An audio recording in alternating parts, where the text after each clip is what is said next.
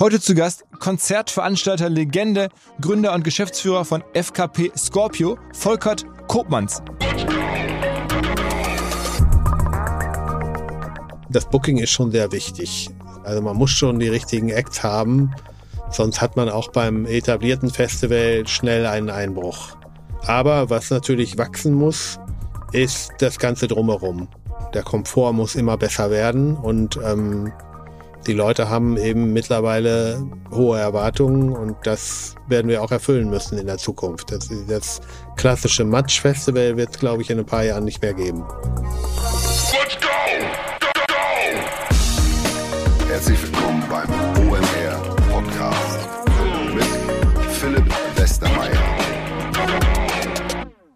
Ich hoffe zwar nicht, aber vielleicht ein kleines bisschen mehr als sonst war ich nochmal persönlich neugierig und mit Leidenschaft dabei, bin ich ja eigentlich immer, aber hier ging es ja wirklich um ein Thema, nämlich Festivals, bei dem wir auch mit OMR recht nah dran sind, auch wenn wir keine Musikfestivals machen, so wie der Volkert, der ist da einer der größten Veranstalter in Europa mit zum Beispiel Hurricane, mit Southside, mit verschiedensten Festivals quer durch Europa. Außerdem macht er so Sachen wie die Europatournee von den Rolling Stones oder von Ed Sheeran. Hat natürlich extrem viel zu erzählen. Die meisten werden wahrscheinlich FKP Scorpio kennen von den Tickets, die sie für die einzelnen Veranstaltungen vielleicht schon mal gekauft haben. Und wir haben dann gesprochen darüber, wie sich die Festivalwelt in den nächsten Jahren wohl entwickeln könnte, generell, wie so Live-Events sich entwickeln könnten. Ob es so ist, dass die Mittelklasse und die kleineren Clubs vielleicht wegbrechen und nur noch die großen Stadientourneen und Hallenshows existieren, wie die Digitalisierung sich auswirkt, wie es außerdem kommt, dass er neben bekannten Künstlern auch mittlerweile Sachen wie Paw Patrol oder ähnliches produziert und auf die Bühne packt. Also, die Berufslebensgeschichte von Volkert Kopmanns ist sehr reichhaltig. Am Ende spielen auch noch Rinder, also die Tiere, eine große Rolle. Rolle. Auf geht's! Beziehungsweise vorab doch noch ein kurzer Disclaimer. Und zwar wollte ich gerne offenlegen, dass ich den Volkert auch deswegen kenne, weil ich seit anderthalb Jahren Mitglied des Aufsichtsrats sein darf bei der CTS Eventim, also dem Unternehmen, zu dem seit vielen Jahren schon, kommt ein Podcast gleich raus, ähm, die FKP Scorpio, also die Firma von Volkert, mehrheitlich gehört. Andererseits, ohne die Nähe zu Eventim wäre mir der Volkert vielleicht in der Form gar nicht so sehr aufgefallen, denn er ist generell extrem zurückhaltend und tritt nicht viel in Medien auf. Umso mehr freue ich mich, dass es jetzt geklappt hat. Auf geht's! Moin. Moin. Du bist nicht so der gesprächige Typ eigentlich, ne? Nee, eigentlich nicht. Also ich, ich, ich, mein Job ist halt auch hinter der Bühne zu sein und nicht auf der Bühne. Aber wenn man sich so die Geschichte von dir jetzt mal ganz äh, so schnappschussartig anguckt, da hast du 1990 angefangen, die heutige Firma zu gründen. Genau. Ähm, und mittlerweile seid ihr ja dafür, dass du sie auch leider ohne Investoren aufgebaut hast, lange Jahre. Ja, ich meine, gut, ich habe ja schon, also grundsätzlich, ich habe ja schon 81 angefangen mit Konzerten. Als 17-Jähriger in der Schule. Genau, ja, das war so, da, das war so Jugendhausarbeit. Damals gab es noch selbstverwaltete Jugendhäuser, ähm, was letztendlich hieß, dass die Gemeinde uns ein irgendein Haus gegeben hat, was nicht mehr bewohnt war. In dem Fall war es ein Bahnwärterhäuschen. Und ähm, hat uns, glaube ich, 2000 D-Mark oder so im Jahr dann zugesagt als, als, als Zuschuss sozusagen. Und wir haben dann dort eben dieses Haus renoviert und haben uns dort wohlgefühlt und haben dann eben später angefangen, auch Partys zu machen und irgendwann dann eben auch Konzerte. So. Und das hat sich eigentlich ein bisschen fortgesetzt. Ich bin dann umgezogen, ähm, eine Stadt weiter, also nicht so viel. Aber für mich war das dann schon irgendwie, bin zu Hause ausgezogen und äh, dort gab es auch ein Jugendhaus, das war dann schon ein bisschen größer und das hat dann ähm, auch schon im Sommer mal eine Open-Air-Veranstaltung gemacht. Und da habe ich mich dann auch so ein bisschen eingeklinkt, habe im ersten Jahr, also im ersten Jahr war ich als Besucher da, im zweiten Jahr war ich dann, habe ich dann so mich um um Parkmöglichkeiten gekümmert und Autos eingewiesen und Tickets verkauft und so. Im dritten Jahr habe ich dann ein bisschen mehr gemacht und im vierten Jahr habe ich dann das Programm gebucht. So. Ähm, insofern hat man natürlich darüber sehr viele Kontakte eingesammelt und ähm, das Programm war auch nicht so gut, war eher nach meinem Geschmack und hat nicht so viele Leute gezogen, aber so lernt man halt. Also insofern, das war jetzt nicht so wahnsinnig erfolgreich. Das war alles noch in Ostfriesland? Das war alles in Ostfriesland, ja, ja, wo ich im Prinzip her, wo ich herkomme. Vom, ja. vom Bauernhof eigentlich. Genau. Also meine Eltern ähm, waren Landwirte und ähm, ja, ich kam aus der Landwirtschaft, aber ich habe irgendwann mit 15, 16 beschlossen, da gab es so einen, ähm, einen sehr harten Winter 1978 da habe ich irgendwie nur Schnee und Mist geschaufelt den ganzen Winter und habe dann äh, äh, beschlossen, dass ich nicht Landwirt werde. und dann bist du immer nach Hamburg gezogen? Ja, das hat ein bisschen gedauert. Also ich habe ähm, in Ostfriesland dann auch noch ein paar Runden gedreht. Ich habe ähm, auch dort schon eine Konzertagentur gehabt und habe auch ein paar Bands schon vermittelt, aber meistens nicht exklusiv, sondern einfach nur, dass äh, Bands mich angerufen hat, haben, die schon beim Festival gespielt haben, haben gesagt, ja, wir, wir spielen in Oldenburg am Freitag den und den Tag und kannst uns nicht am Samstag auch eine Show besorgen, weil aus Trier hochzufahren lohnt sich sonst nicht und so weiter. Und das habe ich dann gemacht. Ähm, das hat sich natürlich alles nicht so sehr gerechnet, aber was gut war eben, dass ich sehr viel dadurch gelernt habe und ähm, habe dann auch für die Nordseehalle in Emmen ähm, habe ich irgendwie Plakate geklebt und habe irgendwie Aufbauhelfer gespielt und Security und alles, was es so gab. So. Und ähm, ja, das hat äh, den Vorteil gehabt, dass ich mir eine Wohnung und ein Auto leisten konnte, aber ansonsten habe ich eigentlich kein Geld verdient. So. Und das habe ich dann auch irgendwann auch aufgegeben, weil das eigentlich nicht gerechnet hat. Und habe dann einen Job gesucht, wollte auch aus, aus ähm, war parallel war ich eigentlich am Studieren. Ich habe irgendwie angefangen, Betriebswirtschaft zu studieren, aber das hat äh, mir überhaupt keinen Spaß gemacht und äh, hatte vorher schon eine Ausbildung gemacht als Industriekaufmann und habe dann das Abi nachgeholt, habe also fürs Abi auch etwas länger gebraucht, weil ich eigentlich mich nur mit Musik und Konzerten beschäftigt habe. Ähm, und dann habe ich angefangen, Betriebswirtschaft zu studieren, aber das war irgendwie für mich nicht, nicht zielführend. Und ähm, hab dann einen Job bekommen hier in der Großen Freiheit in Hamburg. Also in berühmten Location, das ist ja ein legendärer Ort. Ne? Ja, war schon. Vor allen Dingen war das eigentlich ganz lustig, weil, ähm, was heißt ganz lustig? Äh, erstmal war es für mich nicht lustig, weil ich hatte, ich habe ja damals schon auch vorher Bands vermittelt und auch an die Große Freiheit. Und ich hatte aber äh, nicht exklusive Verträge mit den Bands. Das heißt, diese Bands oder Künstler wurden auch über andere Agenturen äh, gebucht und haben sich immer so das Beste rausgesucht. So, wenn der eine mehr Geld bot, dann sind sie ja zu dem einen gegangen und naja, und das ist mir auch passiert. Und ähm, dann habe ich eben, ähm, hatte ich eine Band gebucht hier in der großen Freiheit. Und dann musste ich aber diese Show absagen, weil die Band sich entschlossen hatte, woanders zu spielen. Und das lief natürlich, damals gab es auch keinen keine E-Mail, kein Fax. Es war natürlich alles per Telefon mündlich. Das heißt, es gab keine konkreten schriftlichen Abmachungen. Und dann habe ich der großen Freiheit oder dem Booker der großen Freiheit sagen müssen, tut mir leid, das Konzert kann leider nicht stattfinden. Ich musste leider absagen. Und der, der war dann sehr sauer. Ich habe ihm verschiedene Ersatzbands angeboten, aber das wollte er alles nicht. Und er war sehr sauer und ähm, hat dann gesagt, ich würde in Norddeutschland nie wieder einen Fuß auf den Boden bekommen. Das Lustige war, dass ich drei Monate später seinen Job hatte. Insofern, aber ja, das ist ähm, so, so geht das halt. Also, und hast du ein paar Jahre lang dann sozusagen Programmplan und Booking gemacht für die große Freiheit? Genau. Äh, nicht nur für die große Freiheit, ähm, weil da gab auch für das Docks und dann gab es eben auch noch ein paar Läden auf dem Land in Schleswig-Holstein gab noch in äh, Bad Segeberg den Lindenhof und dann gab es noch den Baumgarten in Bistensee und die Traumfabrik in Kiel und die habe ich mit Programm versorgt, sozusagen. Die meisten von den Läden haben nur Freitag-Samstag-Programm gemacht. Hier in Hamburg war es natürlich anders. Da gab es eben einmal das Wochenendprogramm und dann in der Woche haben wir das, bei uns nannten wir das dann Sonderkonzerte, aber das waren eigentlich reguläre Konzerte sozusagen. Mhm. Ja. Und das war dann schon selbstständig dann irgendwie? Oder nein, nein, das war ähm, noch unter der Ägide von der großen Freiheit. Ähm, ich habe da als Angestellter gearbeitet, vier Jahre lang ähm, und habe dadurch eben viele Kontakte eingesammelt. Und dann aber irgendwann entschieden, jetzt mache ich selber. Ja, es war ein bisschen so, dass die, die jedes Mal, wenn irgendwas renoviert werden musste und kein Geld da war, dann war ich der Erste, der nicht bezahlt wurde oder wo der zu lange auf das Geld, auf mein Geld warten musste. Und irgendwann habe ich dann gesagt, ich mache das nicht mehr und ähm, habe dann aufgehört und habe mich dann bei verschiedenen Konzertveranstaltern beworben und, und ähm, das hat aber leider nicht geklappt. So. Und, und ähm, ja, die haben äh, sich das alles angehört, aber haben letztendlich immer gesagt, nee, das wird, wird mit uns nichts und so weiter. Und dann habe ich gesagt, okay, dann mache ich mich selbstständig. Und was war dann deine erste sozusagen Band oder deine erste Festival? Ja, die erste größere Tour war, glaube ich, Anne Clark. Die spielt immer noch. Das war auch sehr erfolgreich. Ähm, also sehr erfolgreich. Ähm, damals haben wir reden über irgendwie 1500er Kapazitäten und wir haben, glaube ich, 10, 15 Shows gemacht und das war schon sehr gut. Und die hat dir vertraut? Wie kanntest du über die Künstlerin? Ich kannte den Manager.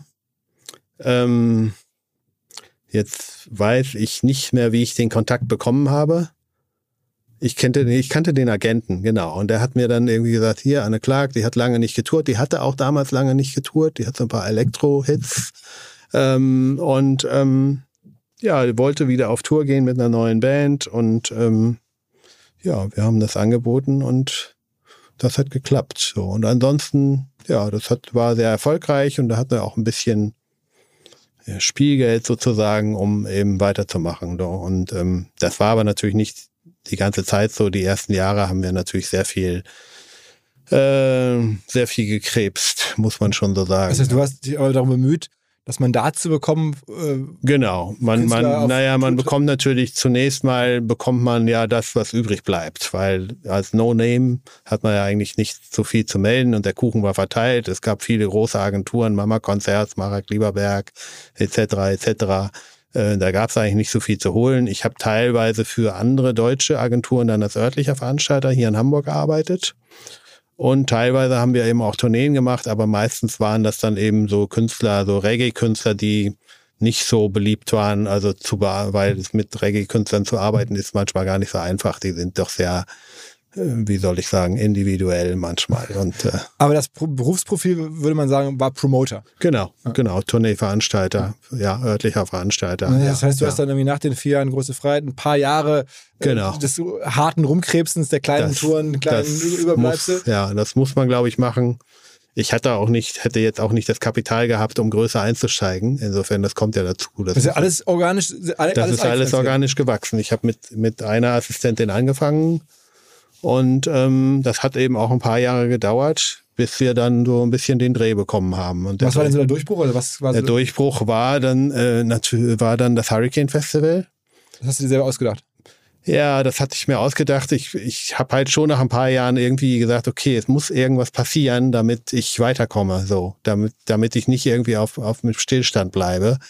Und ähm, ich habe auch ein paar kleinere Festivals gemacht, irgendwie dann so mit mal mit 3000 Leuten, mal mit 7000 Leuten oder so, aber das war noch nicht so richtig interessant und auch meistens war es Eintagesfestivals. Und ähm, die Festivallandschaft war ja sehr übersichtlich damals. Es gab eigentlich nur Rock am Ring und Rock im Park und damals noch das Bizarre Festivals ähm, als als ich sag jetzt mal relevante Festivals. Es gab sicherlich noch ein paar mehr, aber ähm, nicht ähm, es war sehr übersichtlich noch. Und ähm, hier im Norden gab es eben kein großes Festival. Und in Chesel hatten ja schon Festivals stattgefunden.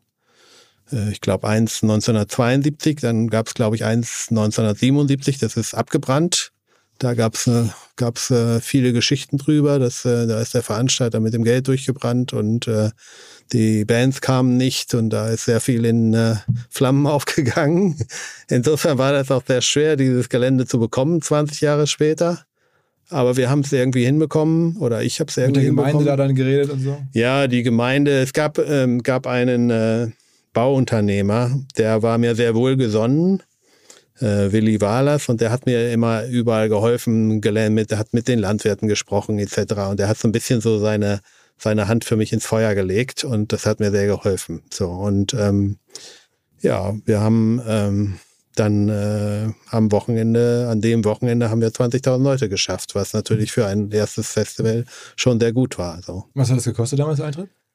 Ich glaube 59 D-Mark Eintritt ja, für drei Tage. Ja. Also es war jetzt nicht, äh, nicht teuer. Und ähm, wir hatten auch kalkuliert, hatten kalkuliert, dass wir 12.000 brauchen.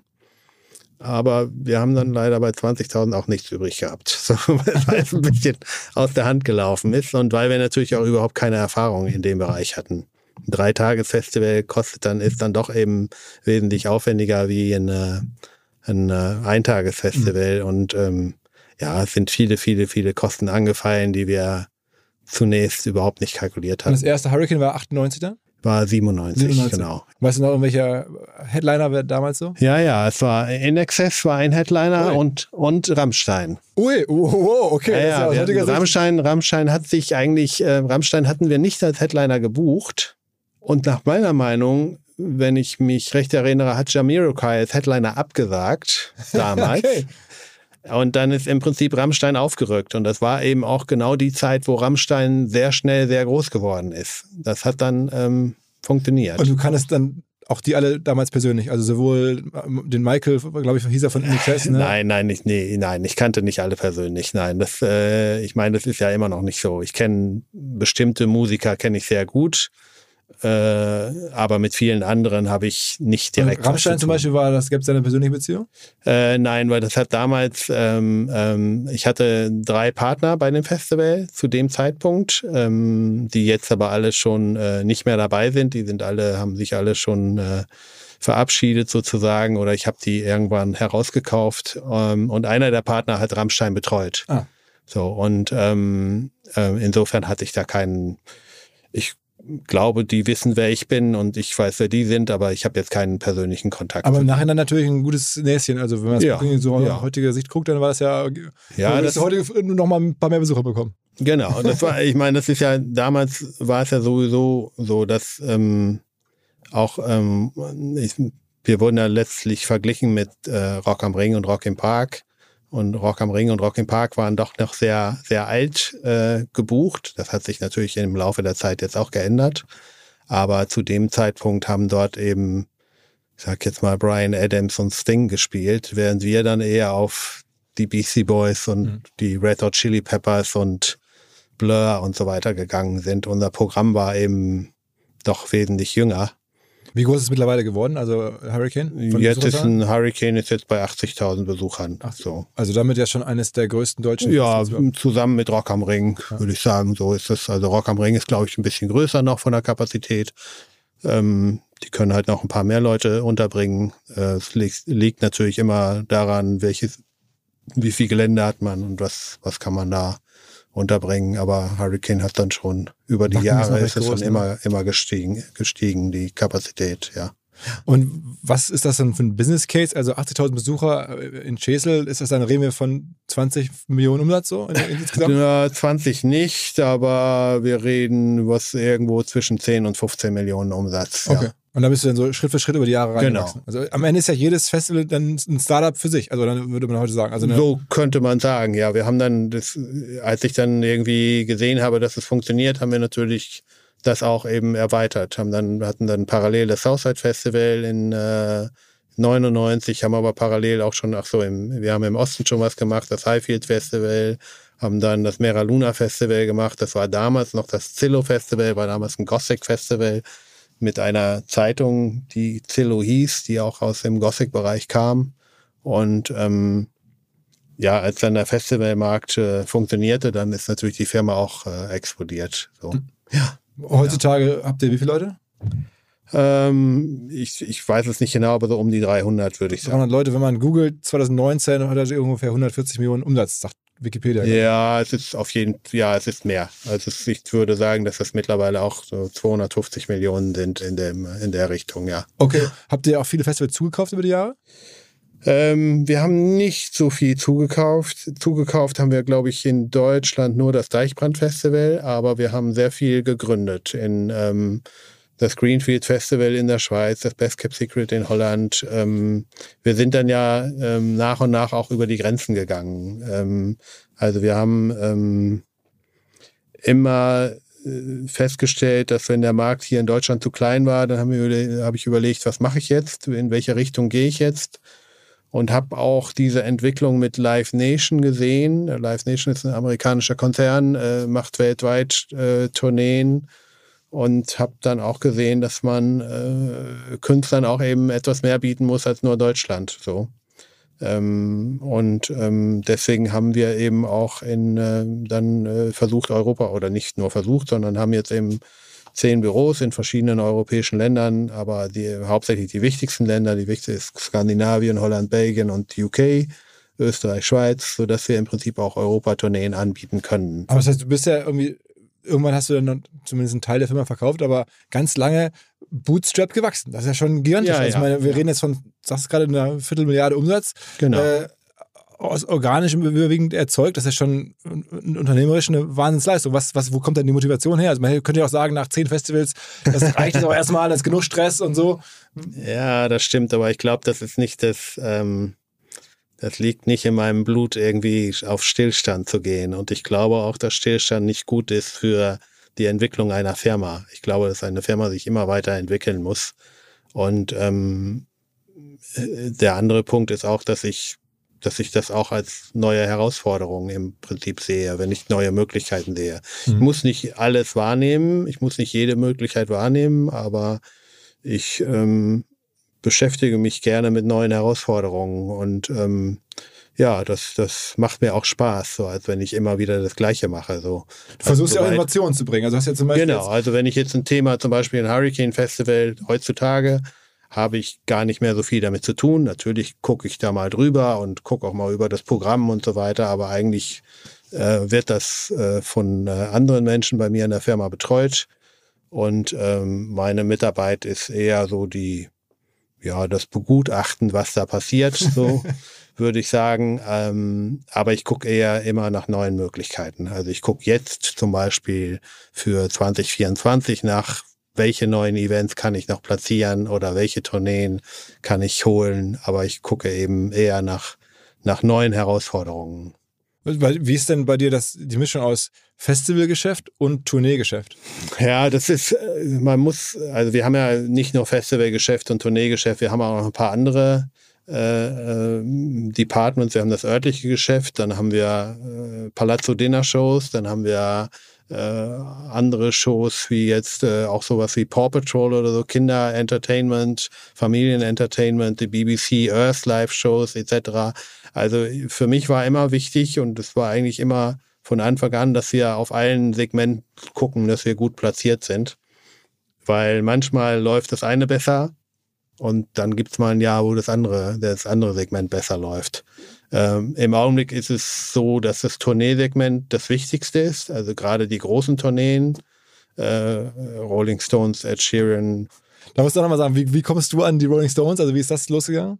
Ähm, na, da muss man, ähm, ich bin ja ähm, Unterteil von, bei den Rolling Stones ähm, habe ich so ein bisschen Schützenhilfe gehabt ich bin ja ähm, ähm, Unterteil von Eventim sozusagen. Seit Eventim, ein paar Jahren jetzt, ne? Seit schon seit äh, 23 Jahren. Ah, okay, okay. So, also äh, Klaus Schulenberg hat irgendwie ein guter gemeinsamer Bekannter. Genau, hat irgendwie 2000 äh, die Hälfte der Firma übernommen. Und ähm, zusammen mit Klaus habe ich dann die die AEG-Leute kennengelernt, die eben weltweit die Rolling Stones veranstalten und der hat mich im Prinzip mit denen zusammengebracht und dann haben wir 2017 das erste Mal die Rolling Stones veranstaltet. So. Ähm, ähm, das wäre wahrscheinlich nicht passiert, wenn wir nicht, ich glaube, es war 2014 oder so, eben zu denen geflogen wären und uns mal da vorgestellt hätten. äh, bei anderen Künstlern ist es anders. Ed Sheeran, erzähl mal Ed Sheeran. Ed Sheeran, ähm, ein lang, lang, lang, lang äh, gekannter Agent, den ich, äh, mit dem ich auch schon James Blunt mache und ein paar andere Geschichten, hat mich irgendwann angerufen und gesagt, da gibt's so einen Rotschopf, den musst du dir, du musst den jetzt buchen. Wenn du den nicht buchst, dann bucht den jemand anders und dann haben wir den auf den Rolling Stone Weekender gebucht. Das ist so eine kleine Weekend- Geschichte am, äh, am Ostsee, am, an der Ostsee. Ähm, und ähm, ja, da hat er dann den kleinsten, das kleinste Venue gespielt, so vor 150 Leuten. Und das war gut, aber ich hätte nicht erwartet, dass es jetzt so explodiert. So, das war sicherlich gut und wir haben dann auch, ich glaube, danach haben wir dann schon relativ schnell das Docks in Hamburg ausverkauft, haben eine Tour gemacht mit dem haben die Docks größer als also 1500. Das ist auch kein, kein Monsterort, ne? Genau, aber auf jeden Fall hat man gesehen, dass er relativ zügig wächst. Und ähm, ja, dann die nächste Tournee war dann schon auf Arena-Level, war dann schon die Barclaycard Arena.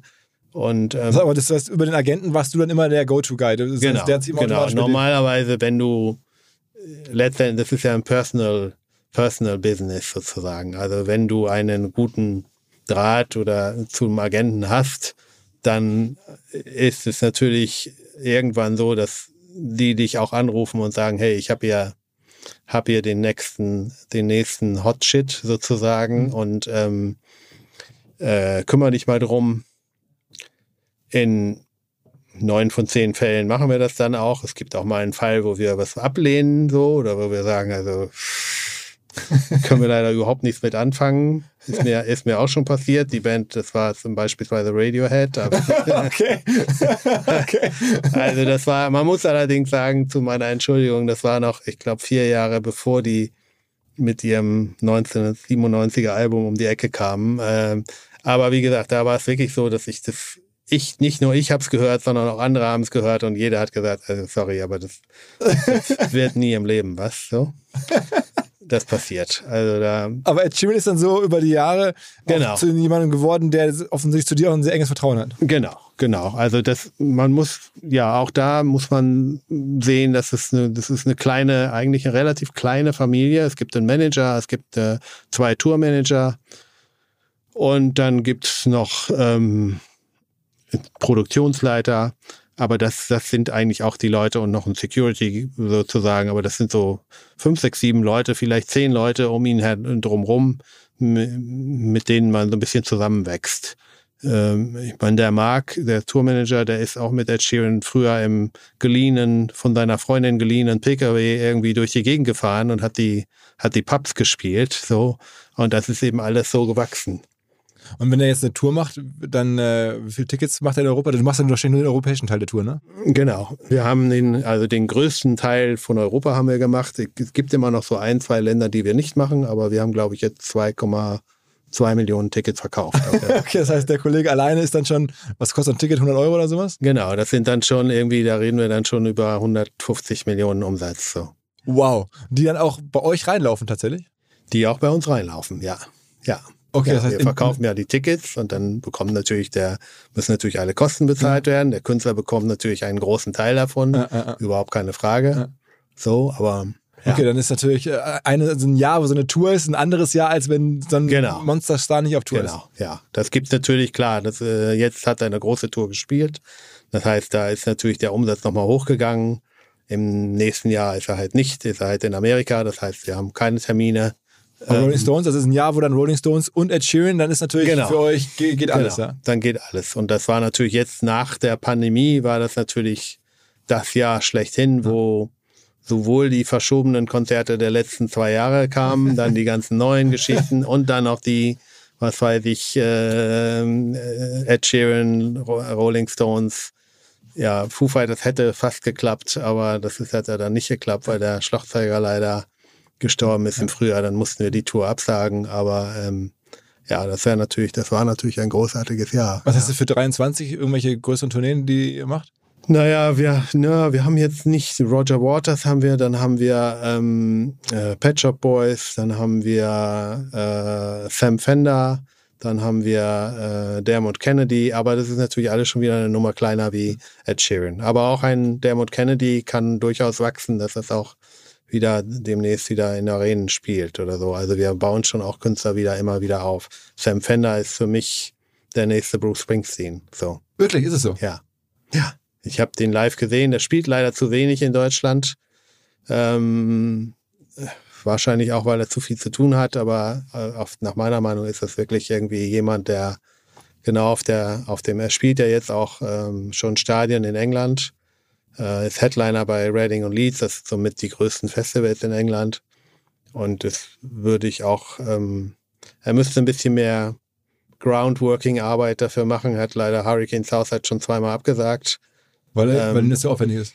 Ja, weil er auch ähm, ist natürlich auch noch relativ jung und ähm, ähm, verliert seine Stimme häufiger und hat, glaube ich, auch damit noch ein bisschen zu kämpfen mit, mit irgendwie Unsicherheit auf der Bühne oder so. Und insofern ähm, hat er jetzt verschiedene Sachen immer mal wieder abgesagt, weil das nicht, weil das irgendwie, weil er dann krank wird oder so. Womit das zusammenhängt, weiß ich jetzt nicht. Aber ähm, ähm, das ist eben auch schwierig für einen jungen Künstler, wenn man auf einmal sehr groß wird und damit umgehen muss. So. Also das muss man schon können. Das ist zum Beispiel jemand wie Ed Sheeran, der kann das. Der hat aber ein sehr gutes familiäres Umfeld. Andere Künstler können das nicht so gut. So. Das heißt, bei Ed Sheeran hast du auch kaum eine Veränderung feststellen können? So in, also natürlich gibt es Veränderungen, weil klar, ich meine, die, die Leute äh, kommen zu Wohlstand sozusagen und, und gut dann, formuliert, ja. dann äh, äh, gönnen sie sich auch mal was. Aber äh, und, und klar, jetzt bei, bei dieser Tour ist er ja mit der Familie unterwegs gewesen, hat zwei kleine Kinder und dann hat das natürlich Priorität. Dann wird man nicht mehr jeden Abend mit ihm in der Bar feiern, weil dann ist er natürlich so, dass er sich verabschiedet abends nach der Show und zur Familie oder mit Familie sozusagen nach, nach Hause oder zum Hotel fährt oder wo auch immer er dann gerade ist. Ähm, das merkt man, das ist natürlich schon eine Veränderung, aber im Grunde genommen ähm, ist der ist ihm sehr wohl klar, dass er in einer sehr privilegierten Position ist und äh, nutzt das auch nicht aus. So. Was ich bei dir beeindruckend finde, du bist ja auch bei den Shows dann wirklich bei den, also sowohl bei den Festivals als auch bei den Tourneestops, bei den großen Künstlern immer auch noch selber mit dabei. Ja. Das ist ja, ja, echt Wahnsinn, dass du dann wirklich in die Abende mit Rolling Stones und Ed Sheeran immer mit dabei bist. Also zum einen macht es das Spaß. Das ist ja, ich meine, es gibt keinen schöneren Job äh, und ich glaube, viele äh, würden mir zustimmen. Und zum anderen ist natürlich auch die Betreuung wichtig. Ich meine, das sind für mich ähm, letztendlich äh, sind das für mich ja wichtige Kunden sozusagen, im, im, wenn man das mal so allgemein formuliert. Und ich will natürlich auch, dass die Kunden zufrieden sind. Und ähm, ähm, insofern kümmere ich mich natürlich auch ähm, darum und, und, und gucke auch, dass alles irgendwie äh, von A bis Z stimmt. So, und ähm, deswegen bin ich dabei. Und bei den Festivals genauso. Ich bin bei den Festivals dabei, da habe ich selber eigentlich keine Funktion, aber ich gucke halt nur, ähm, ist alles stimmig oder ich schreibe mir Sachen auf, die ich besser machen würde beim nächsten Mal etc. Ähm, aber ähm, letztendlich geht es darum, dann eben die, ja, den, den Künstler irgendwie ähm, auch ein gutes Gefühl zu geben manchmal kommst du ja also oder auch auf innovative Ideen offensichtlich. Also zum Beispiel die Idee Festivals in Deutschland ist ja immer sehr stark auch für junge Leute. Also irgendwie so 18 bis 25, 26 ist glaube ich so die Kernzielgruppe. Mhm. In anderen Ländern ist es ja nicht so. Da ist es ja so in England, da gehen auch irgendwie locker 50-Jährige regelmäßig genauso zum Festival wie, wie, wie bei uns die Jungen. Mhm. Dann hast du jetzt irgendwie vor ein paar Jahren die Idee gehabt, du machst jetzt irgendwie Festivals mit Kinderbetreuung, diese Weekender und so. Also du versuchst ja auch sozusagen neue Innovationen zu, zu kreieren. Ja, wir haben, wir haben jetzt vor, vor ein paar Jahren auch das Summer's Tale irgendwie gemacht, was wirklich ein sehr schönes Festival war oder auch eigentlich immer noch ist. Aber wir haben leider irgendwie vier oder fünf Jahre nacheinander Geld verloren. Ich glaube, wir sind ein bisschen, man sieht da immer, wir sind ein bisschen zu früh gewesen. Wir wollen dieses Konzept auch weiter verfolgen, arbeiten auch daran, dass wir das äh, für 2024 wieder auflegen. Ähm, vielleicht mit ein paar Änderungen, daran arbeiten wir jetzt. Ähm, wir haben jetzt für das, für das Jahr 23 haben wir nicht so viele Neuerungen ähm, reingenommen, weil wir so ein bisschen auch vorsichtig sind, was, was jetzt ähm, die wirtschaftliche Lage betrifft. Wir denken schon, dass die Leute im Augenblick etwas weniger Geld haben und äh, merken das auch. Und insofern. Also da wird halt, auf Konzerttickets verzichtet. Oder ja, ich glaube schon. Ich glaube schon, dass die Leute jetzt schon ihr Geld etwas zusammenhalten, zusammenhalten müssen auch, um die erhöhte Energierechnung etc. zu bezahlen und ähm, grundsätzlich etwas vorsichtiger sind. Und deswegen äh, haben wir eigentlich für 2023 auch eben beschlossen, dass wir selbst auch uns ein bisschen konsolidieren. Wir hatten ja ein sehr hartes Jahr hinter uns. Wir sind ja im, im März wieder gestartet von 0 auf 100 und hatten dann so viele Veranstaltungen wie noch nie in einem Jahr, weil natürlich alles zusammenkam. Innerhalb von neun Monaten haben wir sehr viele Veranstaltungen abgewickelt und insofern ist 23 dann etwas ruhiger. Aber wir gucken jetzt eben, wie gesagt, für eine Summer's Tale, gucken wir jetzt für 2024, ob wir das eben ähm, wieder weiterverfolgen. Ich, ich, ich, ich glaube, dass England da eigentlich immer so ein paar Jahre im Voraus ist. Mhm. Alle Entwicklungen, die man in England sieht, die kommen dann nach ein paar Jahren manchmal später, manchmal früher auch nach Deutschland. In England gibt es wirklich, ähm, das gibt das Wilderness Festival, was wirklich irgendwie drei Generationen versammelt, wo also äh, 18-Jährige, dann 45-Jährige, aber auch 65-Jährige oder 70-Jährige mhm. irgendwie ihren, ihren äh, ihren, äh, ihre Musik finden, sozusagen. Und ich glaube, dass es auch in Deutschland ähm, durchaus der Fall sein kann in ein paar Jahren, dass man, äh, aber es ist eben noch nicht so. Und Festivals nur für Zielgruppen, also nur für sozusagen 40 plus oder sowas? Gibt's auch, ja. Also zum Beispiel der Rolling Stone Weekender, der ist ja so, also das ist ja, ich meine, das ist jetzt ein bisschen kleiner, da kommen 4000 Leute, äh, die übernachten auch alle im, im, im Apartments oder im, auf, im, nicht mehr auf dem Campingplatz sozusagen. Das ging auch im November schlecht, aber ähm, und ähm, da ist es eben wirklich so, dass es Publikum schon, ich würde sagen, 50 plus ist. So. Und ähm, Zielgruppe Rolling Stone Magazin, ist auch schon etwas ältere Musik, sage ich mal. Und ähm, da gibt es sicherlich, da wird es immer noch ähm, neue Möglichkeiten auch geben. Ist, so, ist so für jetzt so Veranstalter, so Coachella, ist so das, das absolute äh, Leading Event der Welt für dich auch? Oder sagst du, das ist eigentlich was ganz anderes, damit vergleiche ich mich gar nicht? Ja, ich, ich glaube, man kann das nicht vergleichen. Also Coachella hat natürlich einen großen Vorteil, das Wetter. Also es gab, glaube ich, irgendwie in den letzten 20 Jahren gab es da einmal, wo es mal 11 Grad war oder so, aber ansonsten haben die eher 25 bis 35 Grad und Sonnenschein. Und das ist natürlich äh, bei den Festivals in Deutschland doch häufiger mal ein Problem, dass wir mit, mit, mit schlechtem Wetter zu kämpfen haben. Und schlechtes Wetter bedeutet natürlich auch einen Verlust im, im, im Komfort. So, also dann wird's matschig, dann wird's also so, was auch immer man baut, es wird immer schwieriger, ähm, so etwas zu bieten wie in Coachella. Ähm, ich glaube, dass die Tendenz da so ein bisschen Richtung Stadtfestival geht. Man sieht es ja an einem Superblumen oder so, das, äh, was dann im Stadion stattfindet. Das ist aber ein anderes Festival. Also es ist auch ein anderes Publikum. Ähm, aber das hat auch seine Berechtigung und insofern wir haben ja auch mit dem Temple of Sounds jetzt in Berlin ein neues Festival wieder geschaffen, was sich so ein bisschen an die ja 25 bis 40 irgendwie so das so die die, die Altersgruppe richtet und ähm, was auch kein Camping anbietet. Und ähm, auch da denken wir, dass, dass es schon wieder, dass es ja ein Publikum geben wird in der, in der Zukunft. Ihr werdet euch wahrscheinlich fragen, warum unser Partner SalesViewer hier so oft im Podcast wirbt. Aber das ist relativ einfach zu erklären, denn wenn wir hier mittels Podcast Reichweite für SalesViewer erzeugen, dann besuchen natürlich auch hunderte von Menschen die Website von SalesViewer und SalesViewer kann dann mit dem eigenen Tool die Website-Besucher oder deren Firmen vor allen Dingen mit Klarnamen entschlüsseln. Also Podcast-Werbung führt zwangsläufig zu immer mehr Website-Besuchern und Website-Besucher lassen sich in Firmen-Klarnamen von SalesViewer entschlüsseln und zu neuen B2B-Kunden machen. Und natürlich auch wir bei OMR sind sehr zufrieden mit SalesViewer, nicht nur als Kunde, sondern auch als Partner. Wir setzen deren Tool ebenfalls ein zur eigenen B2B-Lead-Generierung und entschlüsseln damit die Website-Besucher von OMR, OMR Reviews oder anderen Tochterfirmen. Man sieht einfach, wer eure Webseiten besucht hat und wofür sich potenzielle Kunden interessiert haben. Neben uns, also OMR, sitzen aber auch noch deutlich größere Firmen wie Stepstone, Avato Systems, Sport5, Talon One oder die Vodafone-Tochter Grand Centrix bereits auf SalesViewer und generieren damit täglich neue B2B-Leads. SalesViewer ist bekanntlich auf unserem hauseigenen Software-Bewertungsportal OMR Reviews das bestbewertete Tool in gleich drei Kategorien und kann jederzeit kostenlos getestet werden. Wer also sehen möchte, wer auf der eigenen Website drauf war und diese Person dann am besten zu Kunden verwandeln möchte, der kann das alles kostenlos ausprobieren. salesviewer.com slash OMR. Zurück zum Podcast.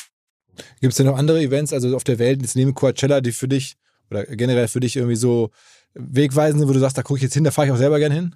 Ja, ich, also jetzt habe ich es ein paar Jahre aufgrund der Pandemie nicht gemacht, aber ich, eigentlich bin ich jedes Jahr bei ein, zwei Events.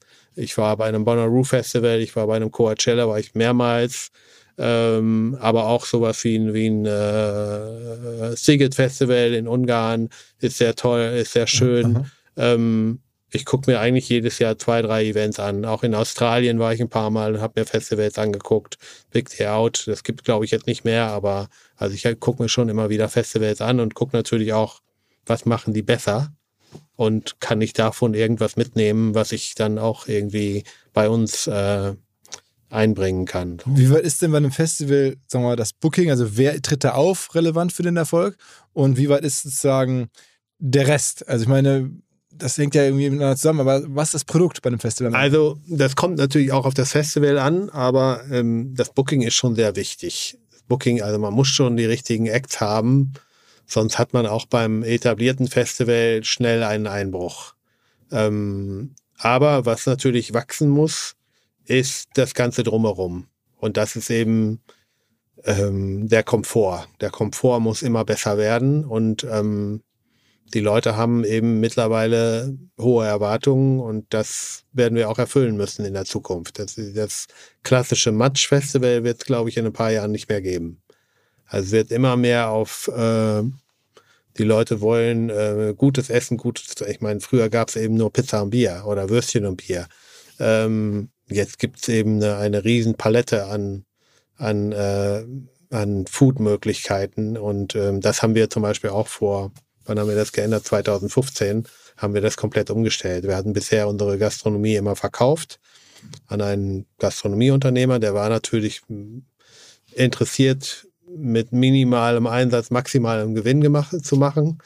Und wir haben das dann eben geändert und ähm, das hat sich sehr gut, sehr positiv ausgewirkt. Also wir machen das Catering jetzt selber. Genau, wir machen das Catering selber äh, mit einer eigenen Firma und, ähm, und äh, kontrollieren eben auch genau, was da jetzt steht und wollen halt nicht mehr irgendwie nur die, nur das Würstchen oder nur die Pizza und eben auch die Qualität des Essens irgendwie entsprechend haben die Qualität entsprechend verbessert.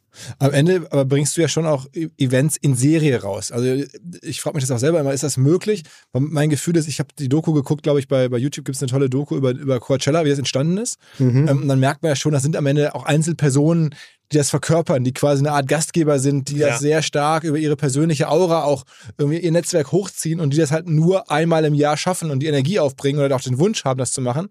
Und du versuchst es ja wirklich wie viele Festivals machen, äh, macht ihr jetzt im Jahr? Ja, so 20, schätze ich mal, so um die 20. Genau, ja. da kannst du ja nicht bei allen der, selber der Host sein oder das sind dann, Nein, äh, nein, das ist auch ein Problem. Also das ist sicherlich auch, da muss man auch sehr drauf achten.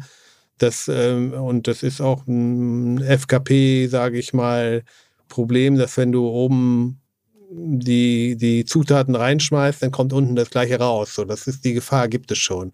Da muss man sehr darauf achten, dass jedes Festival dann auch wieder individuell gehandelt wird. Auch da äh, sind wir dabei, das auch mal wieder so ein bisschen auseinanderzunehmen und dass bestimmte Mitarbeiter sich nur um ein Festival kümmern und andere Mitarbeiter um ein anderes Festival, damit das Festival wieder individueller wird und nicht, ähm, ich sage jetzt mal von der Stange. Ich würde jetzt nicht behaupten, dass sie von der Stange sind, aber man, man ähm, äh, klar, wenn man 20 Festivals macht, dann passiert es natürlich leicht, dass man ähm, da automatisch irgendwie immer das Gleiche macht bei den Festivals. Und das ist natürlich eine Gefahr.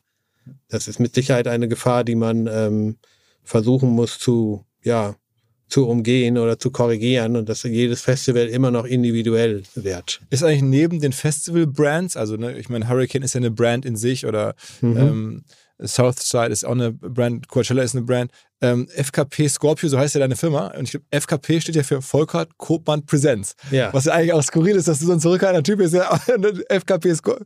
Also, wo naja, kommt das, das her? Dazu muss man natürlich sagen, dass ich nie FKP wollte, sozusagen. Da gibt es ja die Geschichte, äh, ich habe meine Firma 1990 gegründet und in, im Jahr 2000 haben mich die Scorpions verklagt, weil die hatten Markenrechte auf, auf Scorpio auf, auf Scorpions so und ja. Musik und so weiter. Ja. Und das hat mich überrascht, weil die auch hin und wieder mal bei uns auf der Gästeliste standen und so weiter und ich eigentlich schon angenommen haben, dass die, dass äh, alle unterscheiden können zwischen Scorpio und Scorpio Konzertproduktion und den Scorpions, aber die Scorpions waren nicht der Meinung. Ähm, und ähm, wir haben uns dann außergerichtlich geeinigt, dass ich eben dieses FKP davor setze. Wofür, wie bist du auf Scorpio gekommen? Also warum das? Ist mein Sternzeichen.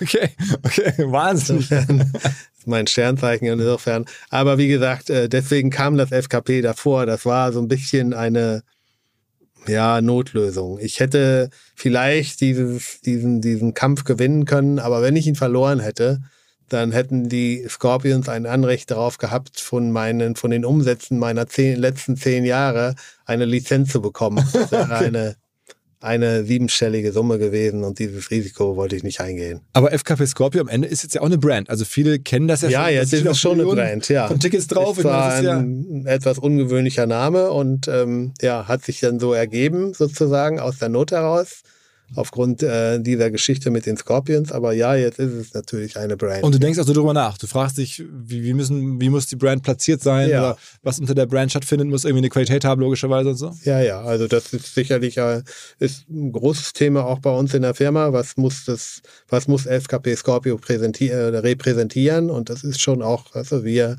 wir wollen schon auch irgendwie ähm, äh, Leute irgendwie entertainen. So, das ist schon und eben auch nachhaltig entertainen und so weiter und so fort. Also das ist schon schon ein Riesenthema bei uns. Das ist auch ähm, ja, fortgesetzt wird und dass wir auch darüber irgendwie, dass wir auch unsere Mitarbeiter entsprechend irgendwie erklären, was wir eigentlich machen und in welche Richtung wir gehen. Wie kommt man auf so neue Sachen jetzt? Also du hast Paw Patrol angesprochen. Also jetzt diejenigen, die Eltern sind, die uns hier zuhören, die werden das kennen. Das äh, sind, sind so Hunde, ähm, genau. die irgendwie die Welt retten oder Probleme lösen. Aber Kinder, äh, also es ist ein, ein Kinder-Entertainment-Produkt, ne?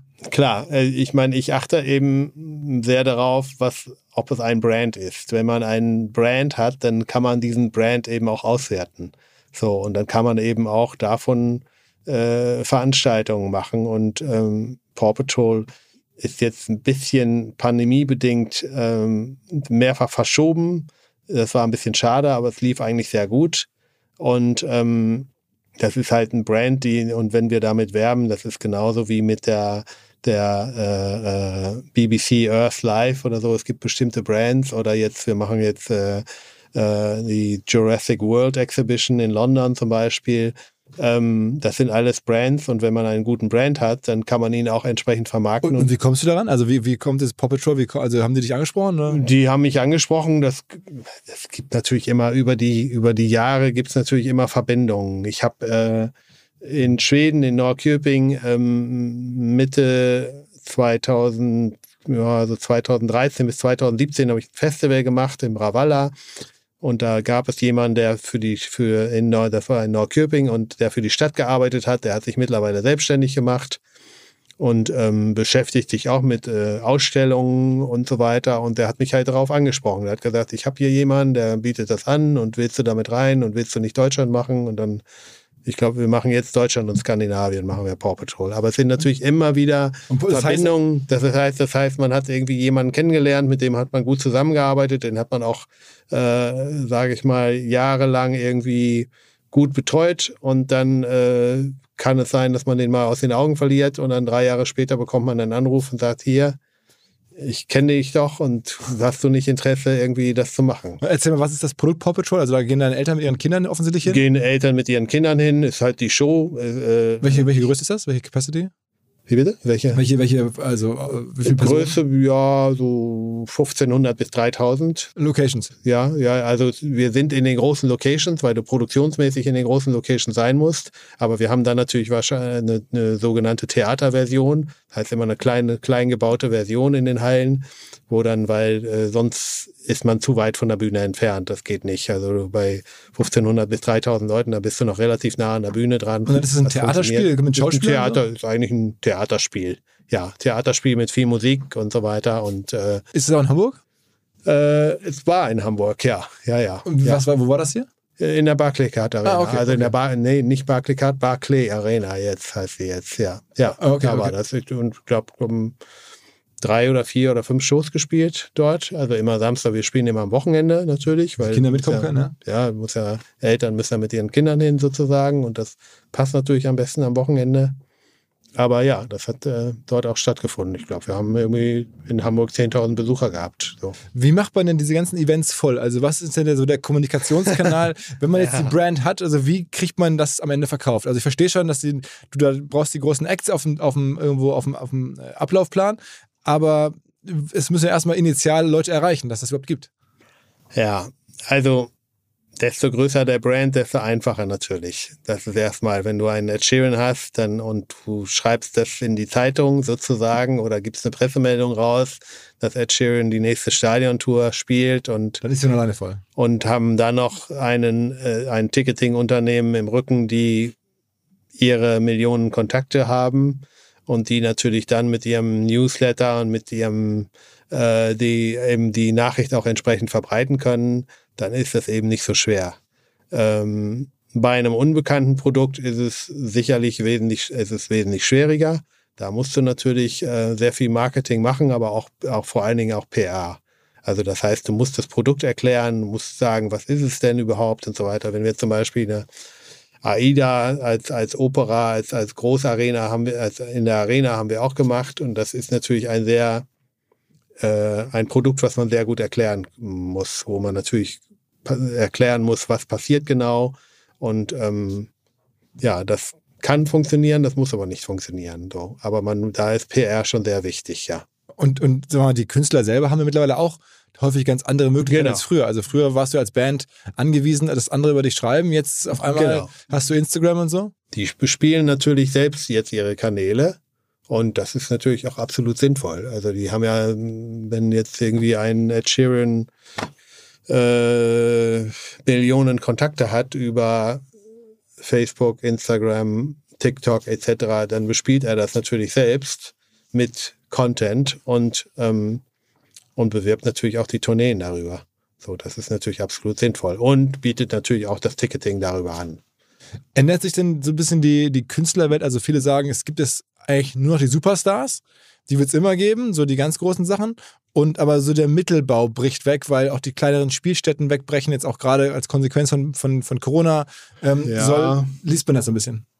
Ja, das ist natürlich wie, wie, wie, wie überall eigentlich. Also das ist, ähm, das war eine Entwicklung bei den Plattenfirmen schon, weil früher haben natürlich die äh, Plattenfirmen viel mehr Produkt gehabt und ähm, die, die, die Bands haben auch aufgrund der Tatsache, dass die, die großen Acts, dass sie bei den großen Acts, glaube ich, mehr Spielraum hatten und auch eine höhere Marge hatten, ähm, haben sie viel mehr verwendet, viel mehr Geld verwendet, um auch kleinere Acts aufzubauen und auch, dass ein, ein, ein jüngerer Künstler mal drei, vier Alben machen kann, bevor er dann durchstartet. Äh, siehe sowas wie Herbert Grönemeyer oder so, der hat da, glaube ich, drei oder vier recht erfolglose Alben gemacht und dann erst beim, jetzt weiß ich es nicht genau, aber beim vierten oder fünften Album ist er dann irgendwie durchgestartet.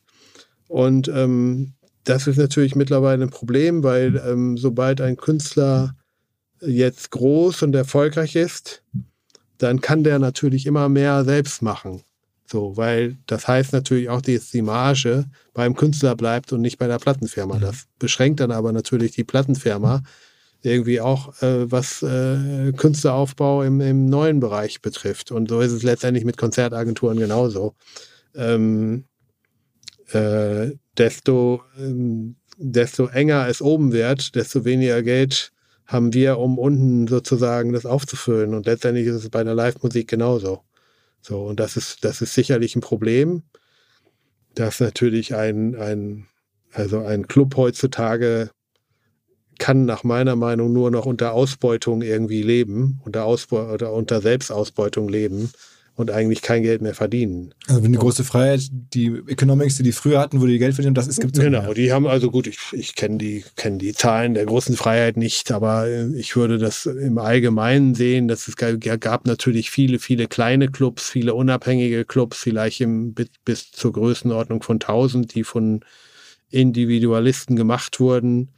Aber die haben natürlich davon gelebt, dass sie auch mal ein paar ausverkauft, bei ein paar ausverkauften Konzerten gutes Geld verdienen. Wenn das jetzt irgendwie oben immer enger wird, das heißt, man lässt sie dort nicht mehr viel Geld verdienen, dann wird es natürlich im unteren, dann können die auch nicht mehr so viel Geld eben aufwenden, um Verlustkonzerte zu bezahlen. Also denkst du, die Clublandschaft wird in ein paar Jahren anders aussehen als jetzt? Die wird, glaube ich, schon noch ähm, enger werden. Ja, es wird eigentlich immer noch weniger Clubs werden. Es sei denn, ähm, das tendiert zu einer Förderung, zu einer öffentlichen Förderung hin.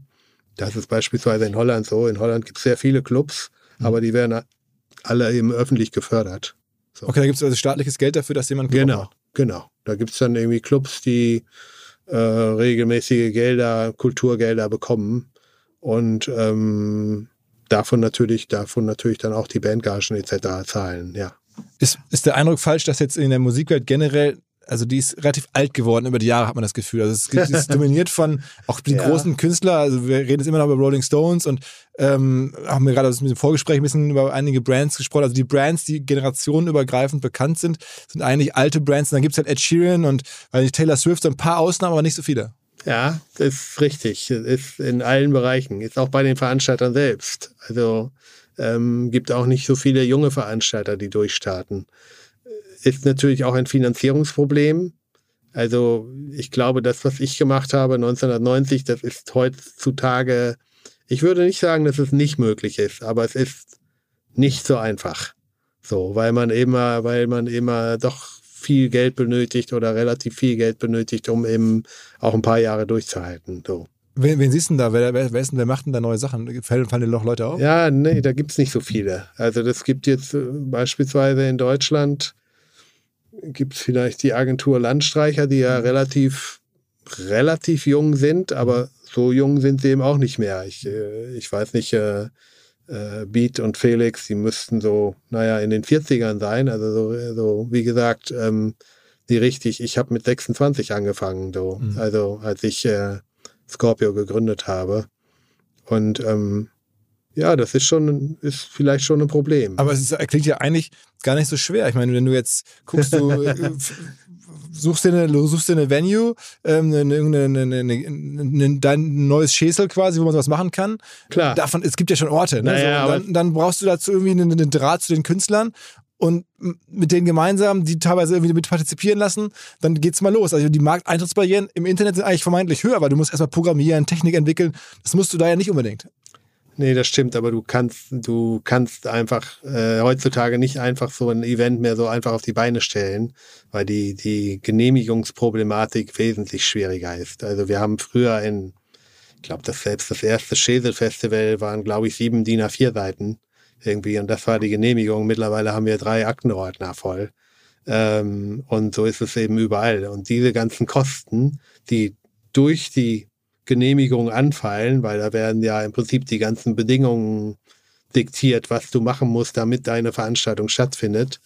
Das ist dann schon sehr schwer für einen ähm, jungen Veranstalter zu wuppen. So, die geben dann meistens auf oder geben, gehen immer irgendwann zu einer großen Agentur äh, und ähm, äh, lassen es dann finanzieren, aber dadurch äh, hast, ver, verliert das Festival natürlich wieder oder verliert die Veranstaltung natürlich immer ein bisschen an Individualität. Was, was macht Landstreicher? Die, also ich kenne die auch als Bookingfirma. Landstreicher ist, glaube ich, hauptsächlich eine Bookingfirma. Die machen auch ein paar Events. Also die sind auch ein bisschen, die machen auch ein paar Events, so viel ich weiß. Aber die sind natürlich äh, im Booking-Bereich, haben die natürlich die viele, viele neue deutsche, also was heißt in Anführungsstrichen neue deutsche äh, Anmal, neue deutsche Künstler, Anmal Kantereit, äh, Kaspar, Kraftklub etc. Mhm. Und ähm, ähm, davon gibt es einfach nicht so viele in Deutschland. Also das ist so, und Aber vor allen Dingen auch im internationalen Bereich nicht. Die, die, die, wir sind da nur im internationalen Bereich tätig oder fast nur. Nicht nur, wir haben auch ein paar deutsche Acts, so nicht. Ähm, aber ähm, da gibt es eben nicht so viel Nachwuchs. So. Aber der Hip-Hop-Bereich bietet ja eigentlich relativ viel an. Ne? Man müsste meinen, dass ja. es da gerade so viele neue Künstler rauskommen, ähm, dass da noch mehr kommt, ne? Stimmt. Ähm, habt ihr denn, oder würdest du selbstkritisch sagen, dass ihr das ganze Thema EDM so ein bisschen äh, links liegen lassen habt? Weil da gäbe es ja schon. Also wenn man da guckt, so Tomorrowland und so, das sind ja schon krasse Sachen. Ja, äh, also das haben wir sicherlich verschlafen, muss man klipp und klar so sagen. Mhm. Vielleicht auch, weil ich das selber nicht gehört habe. Das ist ja auch, das ist, jede Generation hat ihre Musik sozusagen und EDM war nicht mein Fall. Und ich glaube, wir haben das, wir haben das dann auch verschlafen. Wir hatten auch genug zu tun. Es war ja nicht so, dass wir nichts zu tun hatten. Sonst wären wir ja vielleicht drauf gekommen. Äh, aber ähm, wir haben das, glaube ich, ein bisschen verschlafen, so zu dem Zeitpunkt. Man muss jetzt aber auch sagen, dass EDM jetzt schon wieder ein bisschen wieder zurückgeht. Aber es ist ja auch so, dass bei jeder neuen Entwicklung bleibt halt irgendwas hängen. So und Tomorrowland ist halt, die haben sich halt so gut entwickelt und haben das auch so gut aufgebaut und haben auch die Experience so gut gemacht, dass es jetzt nicht unbedingt mehr an der Musik hängt. So. Und da gibt es natürlich ein, das ist bei jedem, bei jeder Entwicklung, ob es jetzt in den 80er Jahren ein Rock am Ring war oder in den 90er Jahren dann ein Hurricane Festival oder in den 2000er Jahren dann in Tomorrowland. Also es gibt natürlich immer, oder an Coachella. So, es gibt da immer wieder Veranstaltungen, die sich eben entsprechend entwickeln und dann auch sozusagen weiter existieren. Ähm, aber wir haben sicherlich die EDM Entwicklung verschlafen. Aber da ist ja auch richtig viel Geld mittlerweile drin, ne, in dieser Branche. Also wenn man so guckt, was die da ja, teilweise. Aber auch da, das ist natürlich, man hat ja, das ist ja genauso wie beim Hurricane Festival. Die ersten Hurricane Festivals, die waren natürlich sehr margenstark. Äh, mittlerweile ist das Geschäft auch sehr, sehr, sehr, also ist die Marge auch nicht mehr besonders Was hoch. Was ist denn eine gute Marge generell im Festival-Business? Also wenn du sagst, ein Hurricane, wenn die 10%, wenn ihr da 10% schafft, ist es gut?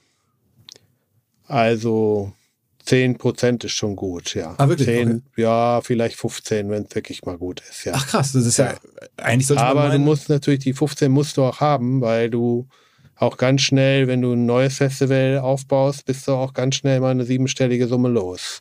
Hm. So, das gehört dazu. Also auch in der Summer's Tale hat dann doch über die, hat dann über fünf Jahre doch, glaube ich, mehr als zwei Millionen Euro gekostet. So. Und wir hören nicht sofort auf. Also wir glauben schon an eine Geschichte und, und investieren schon, aber du brauchst eben auch ein bisschen, bisschen Geld, um hätte solche, gedacht, um, um solche Verluste. das naja, viel mehr Geld. Coachella, Coachella ist ja ein ganz gutes Beispiel. Der, äh, das ist ja, jetzt komme ich nicht, der Paul, komme ich nicht auf den Nachnamen von ihm, der das vor, der das früher gegründet hat. Mhm. Ähm, der war pleite nach dem ersten Mal. Okay. Der war komplett pleite und hat sich dann äh, die Hälfte des Festivals abkaufen lassen. Um Paul Tollett. Paul Tollett, genau. Der war, der war wirklich pleite nach dem ersten Mal.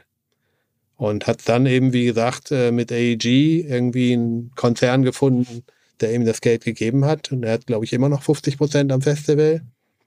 Aber da sieht man eben, das ist dann doch schon sehr, äh, sehr teuer, sowas aufzubauen. Aber irgendwann ist doch der, Switch, bei Coachella habe ich das Gefühl auch so, dass die Künstler da spielen wollen. Also es gibt ja, Ja. Festivals, da musst du einfach kaufen und dann gibt es welche, das ist halt als, als Plattform so stark, dass die Künstler hinwollen. Ne?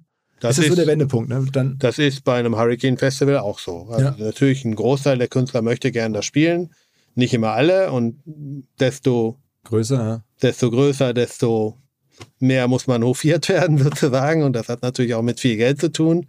Aber ja, also wenn ein Festival gut etabliert ist, dann will natürlich da auch jeder spielen. Und das ist ja ähnlich bei Rock am Ring oder bei Wacken oder, also das ist klar. Dann wollen natürlich auch die Künstler dort, weil das natürlich das Highlight ist sozusagen auf, auf der Tour oder überhaupt so mal vor 50, 60, 70, 80.000 Leuten zu spielen. So. Ja. Ist eigentlich diese Genehmigungsthematik ähm, auch deswegen so kompliziert geworden, weil es halt so krasse äh, Probleme gab. Also es gibt ja jetzt aktuell diese Netflix-Doku über, über Woodstock, hast du wahrscheinlich auch gesehen. ja, ja, ich habe gerade gesehen. Jetzt gerade letzten, letzt, zwischen Weihnachten und Neujahr habe ich es dann geschafft, irgendwie das zu sehen. Und hast du, was hast du gedacht? Und ich habe äh, ich hab nur den Kopf geschüttet. Aber also wirklich nur, also, naja, es war, ich meine, der Punkt ist, es ist eigentlich John Scher, der das Festival ja gemanagt hat, ist eigentlich ein, ein langjähriger Veranstalter, ist kein No-Name. Ne? Also ist wirklich irgendwie, der hat ja, ist ja einer der größten Veranstalter in Amerika gewesen, so. Also zusammen mit dem Michael Lang. Michael Lang ist natürlich der Ideengeber, aber letztendlich hat John Scher das damals gemacht. Und das hat mich schon erstaunt, dass die da nicht mehr drauf Acht gegeben haben. Also der Service war natürlich unterirdisch schlecht. Und ja, wenn du so einen Service ähm, äh, äh, bereitstellst, dann oder so einen schlechten Service bereitstellst, dann bekommst du das gleiche natürlich auch wieder zurück. Also das war eigentlich absehbar. So.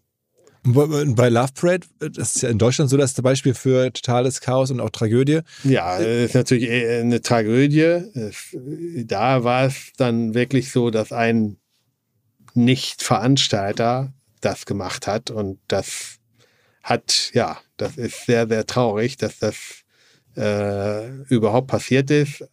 Ähm, aber ich muss da auch ähm, einfach kritisieren, dass da Veranstalter am Werke waren, die das nicht gesehen, also meine Produktionsleiter hätten sowas nicht zugelassen. Weil da war ja diese Thematik, man musste Genau, so diese so engen, diese, diese. Geschichten und so weiter. So, das ist schon, Also, ist schon normalerweise ein sieht man Punkt. das. Also das ist das, das kann man schon, also nach meiner Meinung muss man sowas vorhersehen und gute Produktionsleiter ähm, und gute Planer, die können sowas vorhersehen und können sagen, das kann nicht gehen. So hat sich ja auch sehr viel geändert danach. So, also gerade nach ähm, äh, nach der Love Parade sind natürlich die Auflagen auch bei uns, obwohl wir das eigentlich alles richtig gemacht haben, trotzdem sind die Auflagen natürlich extrem erhöht worden. Nochmal. Und deswegen, das mal, daher kommt auch dieser dicke Ordner mittlerweile, Genau, weil das genau, das hat schon, das ist ein Riesen, seitdem ist es ein Riesenunterschied. Also die, die, die Love Parade hat sicherlich nochmal äh, auch den etablierten Veranstaltern, die das eigentlich alles richtig machen, nochmal äh, ordentlich ähm, ja, was abverlangt, irgendwie in dem Punkt, ja. Ja. Und wie gesagt, äh, das, das ist ja das Verrückte. Du musst ja als Veranstalter, musst du keinen, also jeder Fleischer, jeder äh, Landwirt, bevor er seinen Beruf ausübt, selbstständig muss er Landwirtschaftsmeister oder muss er Fleischermeister ja. sein. Als Veranstalter musst du gar nichts. Du musst noch nicht mal einen Hauptschulabschluss haben. Also brauchst du nicht. So, das ist, da gibt es keine Voraussetzungen. Wie, wie ist eigentlich eure Arbeit mit ähm, Werbekunden? Also ich meine, gerade auf Live Nation gucke ich mir immer Interesse an, was die so machen. Mhm. Da sieht man ja auch, die machen neben dem Ticketumsatz und auch neben, neben den ganzen Gebühren, äh, Ticketing und das ist ja auch noch bei den Ticketmaster und so, aber machen die auch ziemlich viel Geld mit Werbung. Also das ist jetzt auch immer mehr, auch bei uns hören ja viele jetzt CMOs oder Marketingverantwortliche zu, die vielleicht Interesse haben, bei einem Event präsent zu sein. Das ist ja so eine neue Welt eigentlich, dass man sagt, okay, man kann auch irgendwie, es gibt mittlerweile, weiß ich nicht, all die Supermärkte ähm, auf äh, Festivals, es hat ja früher nicht gegeben. Ist das was, was kommt, wo du sagst, da ist auch für euch umsatzmäßig irgendwie die Zukunft oder suchst du da nach Partnerschaft, bist du da open for business? Wie sieht das aus? Ja, da sind wir natürlich open for business, weil das Teil, das finanziert natürlich auch Teil des Festivals. So. Also ohne ohne solche Kooperationen oder Sponsoren können wir diese Festivals gar nicht mehr machen man muss natürlich darauf achten, dass es auch zum Festival passt. So. Im Supermarkt passt hervorragend, ähm, weil ähm, die Leute sowieso einkaufen wollen, etc. Äh, und man muss natürlich auch, und das wird, glaube ich, auch in Zukunft immer wichtiger, dass es auch entsprechend nachhaltig wird. So, also da gibt es natürlich Marken, die schwieriger sind als andere. Und äh, da wird man in Zukunft schon drauf achten müssen. So, und da wird man auch mit umgehen müssen oder gucken müssen, sich entscheiden müssen, ob man das jetzt macht oder nicht. Also da haben wir selber auch schon äh, Fehler gemacht, die wir nicht wiederholen würden. Entweder weil sie uns nicht bekannt waren oder weil wir vielleicht auch nicht zu genau, genau, genau, weil wir nicht genau drauf geachtet haben. So. Aber da, natürlich ist das für uns ein Thema und ähm, ja, das ist ähm, ohne Sponsoreneinnahmen sind die Festivals in dieser Form gar nicht mehr möglich. Und das ist das Gleiche ist eigentlich bei Live Nation auch so. Mhm. Insofern. Und was, was, sag mal, was kann man da jetzt, wenn jetzt jemand hier wirklich zuhört und sagt, okay, was ist denn das? Man hat ja schon da jetzt 80.000 Leute in Schwesel. 80.000 kommen dann in Kontakt mit der Brand des jeweiligen Partners? Ich weiß es nicht, aber also die Hoffnung ist natürlich, dass 80 mit 80.000 in Kontakt kommen mit dem Brand. Das, das darüber gibt es natürlich Auswertungen. So. Also das ist natürlich die Hoffnung des, des Brands, dass das so ist. Ja, insofern. Ja. Also du machst jetzt hier keinen Pitch, du bist da sehr defensiv, du sagst jetzt irgendwie, wer Interesse hat, kann sich mal melden, dann erklären wir mal die Details. Ja, ja, ja. Das, also klar, ich meine, ähm, ähm, das kommt natürlich darauf an, wie wir den, den, den Brand äh, platzieren mhm. und, und, und präsentieren und auch welche Möglichkeiten der da hat. So. Also das ist, das kommt wirklich darauf an. Wir, wir haben ja verschiedenste Pakete. Wann fängt es an? Also wenn man jetzt sagt, ich bin jetzt vielleicht ein junges Unternehmen, habe jetzt nur 10.000 Euro, kann man da schon was machen beim Hurricane? Dann kann man sicherlich schon was machen. Dann hat man halt einen Stand und vielleicht auch nochmal äh, eine kleine Social Media irgendwie äh, Geschichte. Ähm, und ähm, da kann man auf jeden Fall was machen, ja. ja. Und dann geht's hoch bis Dann geht's hoch bis irgendwie sechsstellig, siebenstellig. Und ähm, dann geht's hoch bis zum, bis zum Namensgeber des Festivals, so. Okay, das heißt, man könnte rein theoretisch auch jetzt, ich weiß nicht, äh, nehmen wir mal irgendwie das ja, Zalando glaub, oder About You, äh, das About You Hurricane könnte man auch machen? Sowas in der Richtung. Ich glaube, wir hatten schon mal was mit der Telekom ein paar Jahre. Ähm, und ähm, das gibt's natürlich auch, ja. Also es gibt immer verschiedene, verschiedene Blöcke, die man sozusagen kaufen kann, ja. Wir haben einen neuen Partner hier im Podcast, an dem wir mit OMR auch zu einem ganz, ganz kleinen Teil beteiligt sein dürfen. Die Rede ist von Along, eine Firma, die folgendes Problem löst. Und zwar B2B-Verkaufsprozesse sind sehr kompliziert meistens. Es werden verschiedenste Materialien hin und her geschickt, Präsentationen, Videos, Angebote, Case Studies, Kalkulationen in verschiedensten Iterationen mit verschiedensten Menschen in den jeweiligen Verteilern. Ihr kennt es alle, E-Mail-Schleifen, E-Mail-Ping-Pong. Das macht den Prozess häufig kompliziert und zieht ihn sehr in die Länge. Und vor allen Dingen gibt es gar keine Insights aktuell über das Verhalten der Käufer. Also man sieht gar nicht als jemand, der das Angebot unterbreitet, was auf der Gegenseite so passiert. Und genau das ändert jetzt Along. Die bauen die sogenannten Along Spaces, also digitale Sales Rooms, in denen alle Materialien hochgeladen werden können, in denen sich die verschiedensten Parteien austauschen können. Es entstehen einfach drei Vorteile. Man muss nicht mehr in irgendwelchen E-Mails nachsuchen. Angebotene Lösungen und Zahlen und Grafiken können schnell überall in Meetings geteilt werden. Und als Verkäufer sieht man natürlich, wer wann sich über welche Sachen informiert hat, worauf zugegriffen hat. Und man kann Informationen auch live anpassen. Along funktioniert also hier wie ein Co-Pilot, analysiert das Engagement der Interessenten und stellt sogar Empfehlungen für den nächsten Schritt zur Verfügung. Technisch aufsetzen kann man das alles in wenigen Minuten, auch mit dem jeweils eigenen CRM verbinden. Das macht Along. Wir glauben auch deswegen dran, weil es im Bereich Digital Sales Rooms die Nummer eins ist auf unserer hauseigenen Softwareplattform auf OMR. Reviews natürlich alles DSGVO-konform. Wer mehr wissen oder vielleicht eine Demo angucken möchte, alle Infos along space, ein Wort along space, space auch ausgeschrieben, alongspace.com slash OMR. Und wenn ihr jetzt über diesen Link kommt, also als OMR-Hörerin oder OMR-Hörer kommt, dann bekommt ihr drei Monate gratis, wenn ihr für ein Jahr bei Along abschließt. Zurück zum Podcast. Hast du wahrgenommen, dass die About You-Kollegen das Pangea Festival übernommen haben? Also das, die, also das Pangea kennst du ja wahrscheinlich. Ja, ja. Das hat ja About You irgendwann, ich glaube, vor zwei Jahren gekauft. Vor, ja, ich, ich, ich weiß nicht genau, wie die Struktur ist, muss ich ehrlich sagen. Ich weiß nicht, ob sie es gekauft haben. Ähm, das Festival ist ja ein, Pangea ist ja ein sehr schönes Festival. Ich weiß nicht, ob du mal da warst, aber es ist wirklich ein wunderschönes Festival. Ist allerdings auch sehr individuell. Also kann man eigentlich auch nur umsetzen in der Form, wie die das machen. Also wirtschaftlich, glaube ich, ähm, gar nicht so einfach darstellbar.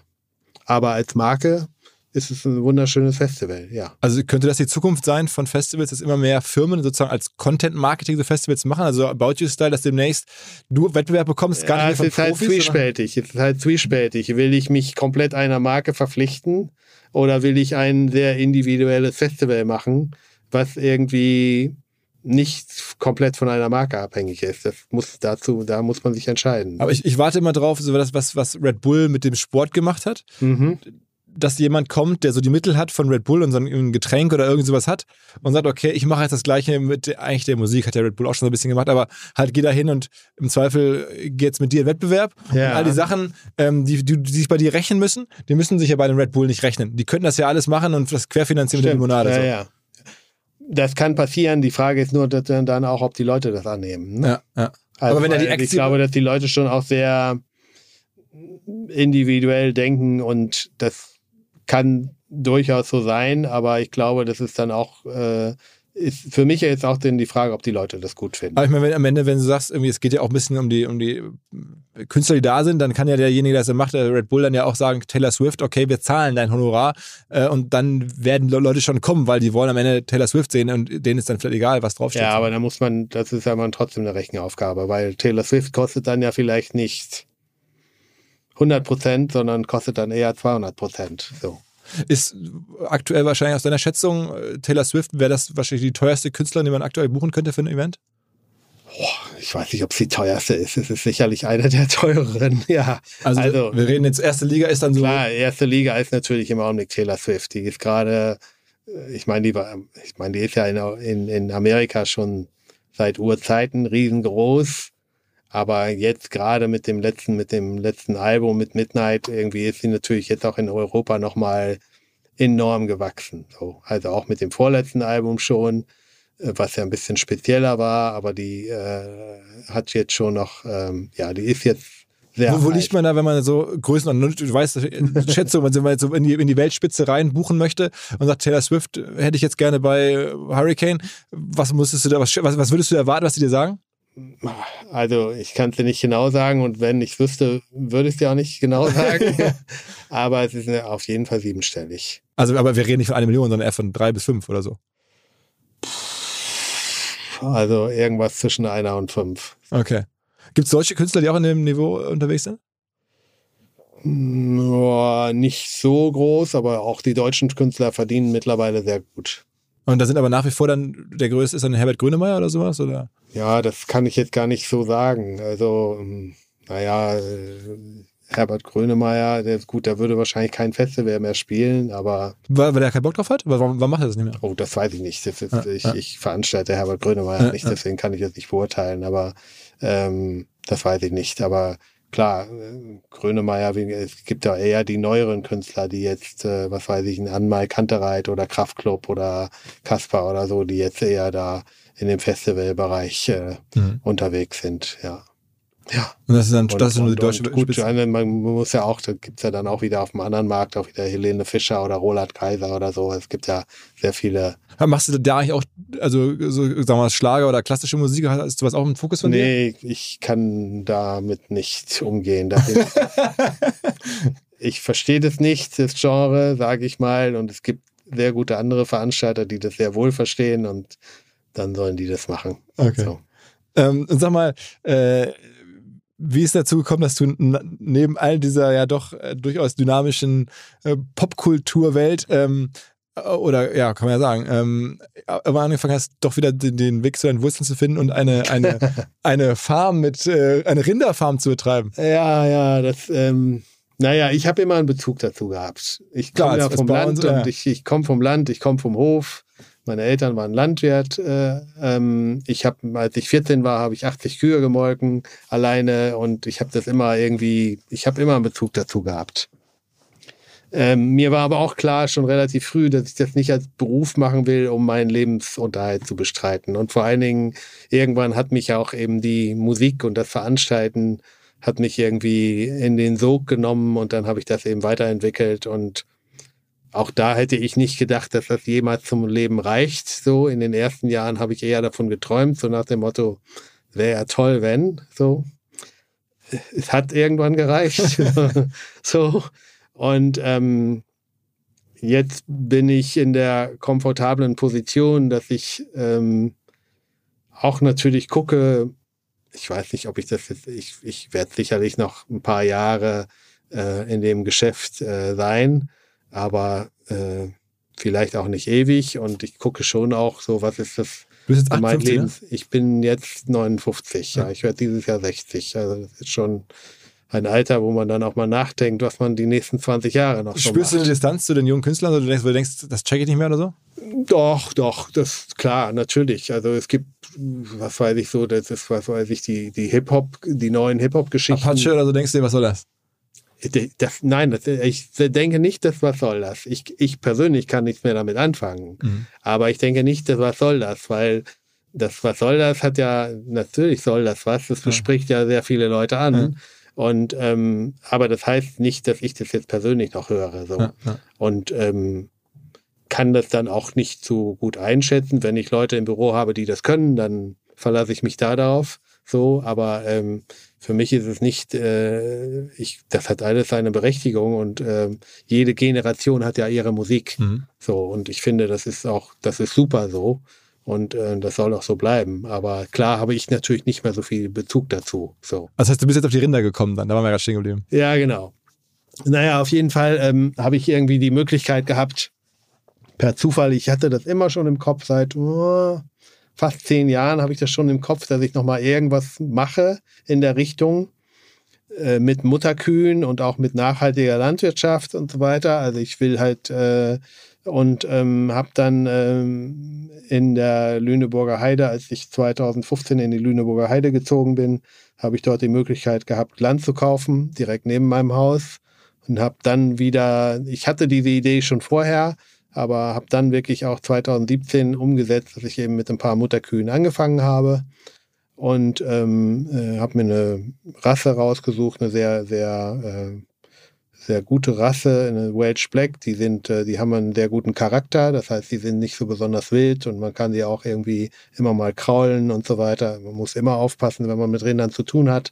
Ähm, das wird jeder, das wird jeder Landwirt sagen, aber auf jeden Fall äh, habe ich da einen Bezug dazu und ähm, habe damit angefangen, habe das dann so ein bisschen weiterverfolgt. Dann fing die, kam die Pandemie und ich habe, ähm, hatte zu dem Zeitpunkt hatte ich so 25, 30 Rinder und ähm, habe mich dann mit zwei anderen Menschen zusammengetan. Also in der Pandemie habe ich halt ein bisschen mehr Zeit gehabt. Äh, und habe mich mit einem Tierarzt und einem Landwirten zusammengetan. Das ist auch ganz gut, weil ich selber nicht Landwirt bin. Das heißt, ich habe eigentlich nicht das fachliche Wissen, was ich bräuchte. Ein bisschen was weiß ich schon, aber sehr wenig. äh, und ähm, habe mich, äh, habe dann zusammen mit denen einen größeren Hof auf Krautsand übernommen. Also eine, Elbe, eine Insel wirklich mitten in der genau, Elbe? Genau, das ist eine, ja, es ist keine, nein, es ist eigentlich nicht mitten in der Elbe, sondern es ist eigentlich eine Halbinsel mittlerweile. Früher war es mal eine Insel, die war eingedeicht worden und äh, man kann da also ohne durchs, also man muss nicht mehr durchs Wasser, sondern mhm. man fährt über eine Brücke sozusagen und ähm, haben dort einen größeren Hof gekauft und haben eben unsere Herden ähm, zusammengeschmissen sozusagen. und ähm, Die Krautsandfarm heißt Die Krautsandfarm, genau. Wie viele, und, wie viele äh, Tiere da jetzt? Oh, wir haben jetzt schon so 500 Tiere insgesamt. Ah. So. Es, äh, wir haben natürlich viele Mutterkühe, das heißt, ich bekomme jedes Jahr Kälber. und ähm, fangen jetzt eben seit, seit einem halben Jahr ungefähr, fangen wir an, das auch eben das Fleisch zu vermarkten. So sind eben auch in dem Prozess, dass wir äh, biologisch arbeiten. Das gibt ja eine Umstellungszeit. Wir sind äh, im September vor zwei Jahren sind wir damit angefangen. Du hast zwei Jahre Umstellungszeit und erst dann darfst du dich Biobetrieb nennen. Ähm, in dem Bereich sind wir jetzt. Wir bauen, wir haben äh, verschiedene äh, Baugenehmigungen angefragt für neue Ställe, für Strohställe etc., weil der die, die Ställe, die wir bisher dort haben, das sind eben alte Ställe, die eben für den, für den Biobetrieb nicht geeignet sind. Äh, und ähm, ja, das ist so ein Ausgleich. Wie können so eine zweite Karriere werden, dann, als du jetzt irgendwann in den nächsten Jahren sagst, eines Tages jetzt mache ich nee, mehr? das ist, also es ist, ich weiß nicht, ob man das mit Karriere umschreiben kann. Das ist, glaube ich, keine Karriere, aber es ist auf jeden Fall, wollen wir das schon zum Erfolg bringen. Das ist schon so, dass wir das ähm, ich habe mir da schon sehr genaue Punkte gesetzt, was ich will und wie ich das betreiben will, mit welcher Nachhaltigkeit. Und Umsatz kommt dann aus der Verkauf von, von Fleisch oder von? Genau, wir, wir verkaufen im Prinzip äh, Fleisch direkt online, aber auch äh, liefern auch aus. Es gibt eine Webseite äh, krautsandfarm.de, äh, wo sich die Leute informieren können und ähm, ja, das soll eben ausgebaut werden. Wir haben jetzt auch eine Fleischerei irgendwie gekauft, die noch nicht offen ist, aber die jetzt auch umgebaut werden soll. Und dann wollen wir auch dort Fleisch verkaufen und äh, arbeiten mit Restaurants zusammen und ja, entwickeln das halt. Und das ist so ein bisschen äh, ja, das Hobby, aber es ist jetzt auch schon, ich habe schon auch den Anspruch, das auch erfolgreich zu machen. So. Hattest du denn während der Pandemie jemals Sorge, dass dein bisheriges Geschäft einfach kaputt sein könnte und auch nicht wiederkommen, dass auch für dich die Firma eigentlich nicht wirklich. Ist. Nein, ich glaube, dass es immer ähm, Lust auf Entertainment gibt, Lust auf Konzerte. Ähm, das Live-Erlebnis kann, das will, also das kann man nicht ersetzen. So, es ist vieles ersetzbar, aber das Live-Erlebnis ist nicht ersetzbar. Und ähm, also die Sorge, dass es das Geschäft nicht mehr gibt, die habe ich nicht. Natürlich hat man Sorgen, so wie geht es weiter? Geht es in der Größenordnung weiter? Muss ich Leute entlassen. Wir haben keine Leute entlassen. Ähm, aber ähm, ich habe keine, also keine Sorgen, dass es irgendwie nicht, nicht weitergeht. Nee. Das, das, ich bin mir sicher, dass es auch in 10, 15, 20, 30 Jahren noch viele Konzerte geben wird.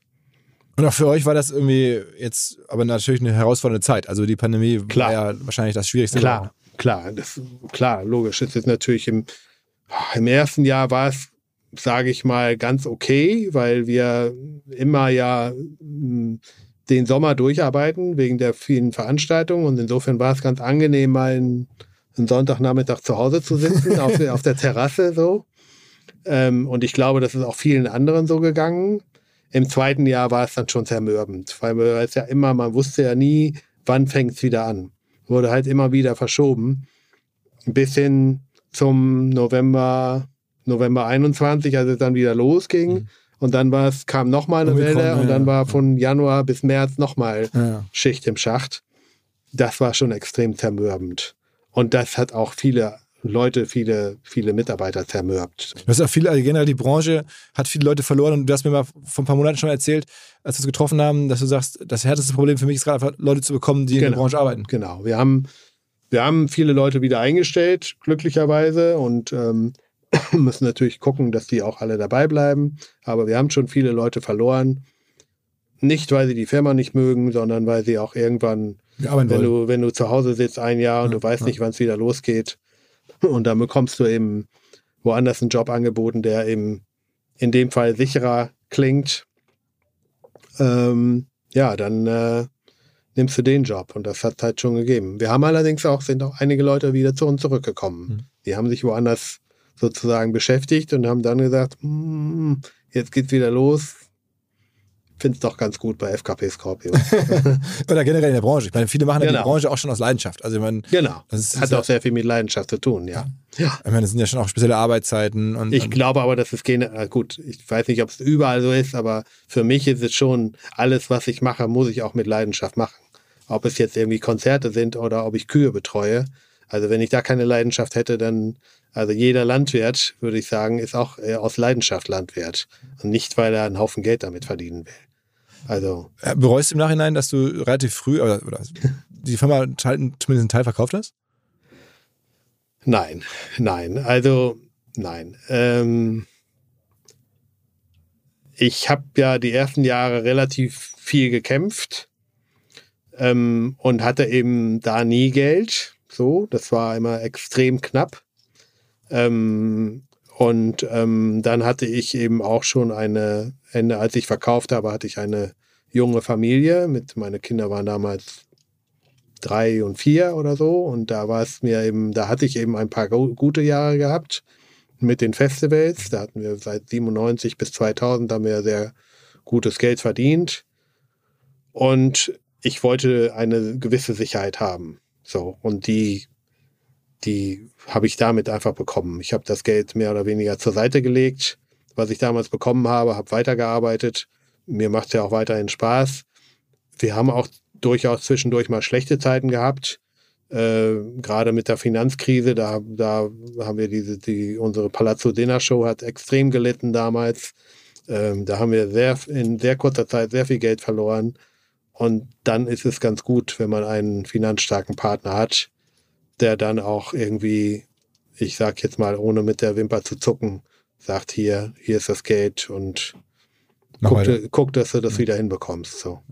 Was, was war bislang, würde du zurückblickst auf deine Karriere, so der, die absolute Highlight-Produktion, war es jetzt irgendwie Rolling Stones irgendwas oder was, also das war so der Abend oder das, wo du dachtest, mehr geht nicht? Also das absolute Highlight war sicherlich die Rolling Stones hier im Hamburger Stadtpark. So 2017, da wurde ja der Stadtpark seit 29 Jahren das erste Mal wieder bespielt. Und ähm, das war so sicherlich das absolute Highlight für mich persönlich. Also A, weil es die erste Show war mit den Rolling Stones, die ich dann veranstaltet habe. Und B, weil wir im Prinzip ein komplettes Stadion mehr oder weniger im Stadtpark hingestellt haben. Und ähm, ja, auch da viele, viele Leute gesagt haben, hm, das schafft ihr ja nie, das wird ein Chaos werden und Wie viele so waren da? und so fort. Äh, 82.000 waren da. Und äh, es hat alles sehr gut geklappt. War, ich war selber auch da, es war so ein Tag, okay. da hat es tagsüber noch geregnet. Es hat die ganze Woche geregnet. Also, und dann hat es an dem Abend, als sie, bevor die Show äh, losging, hat es aufgehört zu regnen und man stand da und dachte, das gibt's doch gar nicht. Ähm, es war wirklich ein unfassbarer Abend. Also ich hätte jetzt vermutet, dass sowas sein könnte, aber okay, krass. Ja, ja, aber es hat eigentlich die ganze Woche geregnet und es war vom Aufbau her echt ein Drama, aber wir haben das geschafft und ich bin dann auch irgendwie nicht mehr ich bin dann nach der Show, bin ich glaube ich um also ich, 4 Uhr oder so nachts nach Hause gefahren. Aber da habe ich bestimmt noch drei Stunden wach gesessen, weil ich, da war ich so unter Strom, dass ich irgendwie gesagt habe, okay, das war's jetzt so. Wow. Ähm, äh, ja, was, ich meine, ist ja noch nicht vorbei, aber was schon für eine Karriere, was für ein Berufsleben. Also finde ich äh, natürlich extrem beeindruckend und nee, kann mir vorstellen. Hoffentlich noch nicht vorbei. Nee, natürlich nicht. aber es ist ja schon sehr, sehr viele Jahre und sehr, sehr viele Höhepunkte. Ja. Ähm, was ist dieses Jahr so, wo, was für dich dieses Jahr 23, wo denkst du, das ist jetzt so, da freust du dich am meisten drauf? Ja, es ist ein ruhiges Jahr. Ich, wir freuen uns wieder auf Hurricane Southside natürlich. Das läuft auch sehr gut. Ähm, wir haben sonst, äh, wie gesagt, im Tourneebereich ist es übersichtlich ich freue mich eigentlich eben darauf, dass ich dieses Jahr ein bisschen Zeit habe, irgendwie die Firma wieder unter normalen Bedingungen weiterzuentwickeln. So. Also keine Pandemie und hoffentlich auch keine anderen Katastrophen. Also da bist du eher mehr wieder Besucher woanders, lässt dich inspirieren, genau. guckst dir Sachen an, genau. was kann man so machen? Genau, und dass man auch für nächstes Jahr wieder ein paar neue Konzepte entwickelt, also für 24 und so, da sind wir bei und das ist so ein bisschen, also es ist ein Jahr der Konsolidierung, würde ich sagen. Und wenn jetzt jemand hier mal zuhört, der auch, äh, werden einige äh, natürlich Festivalfreunde sein, was würdest du selber, so als weißt du, ein Geheimtipp, wo du sagst, wenn ihr da noch nicht wart, fahrt da mal hin, auch weltweit, also jetzt Coachella ist jetzt zu offensichtlich, irgendwas, was du sagst, das muss man mal gesehen haben? Das ist eine gute Frage. Du hast ein Festival Ungarn genannt, schon mal vor ein paar Minuten. Ach so, das Ziget Festival. Das muss man sich, das finde ich sehr schön, ja. Ähm, dann gibt es ein, oh nee, das heißt nicht Electric Love, aber Electric Castle mhm. in äh, Rumänien. Das mhm. finde ich sehr schön.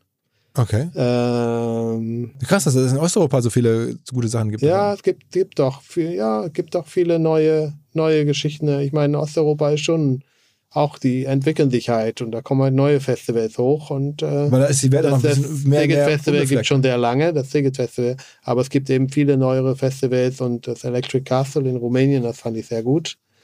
Ja, in Amerika finde ich, sind die schon alle relativ standardmäßig so. Also wenn man sich die Festivals anguckt, die großen Bonnaroo etc., die sind schon alle sehr standardisiert so. Lollapalooza und so war jetzt in Berlin, fand ich auch relativ standardmäßig. Genau, das ist so, wo ich, wo ich selber, aber ich meine, wo ich selber jetzt nicht mehr so äh, ein Interesse, ich finde eben individuelle Festivals schöner. Mhm. Also ich kann zum Beispiel das Pangea Festival, das ist zwar ein relativ kleines Festival, aber das finde ich ist sehr gut gemacht.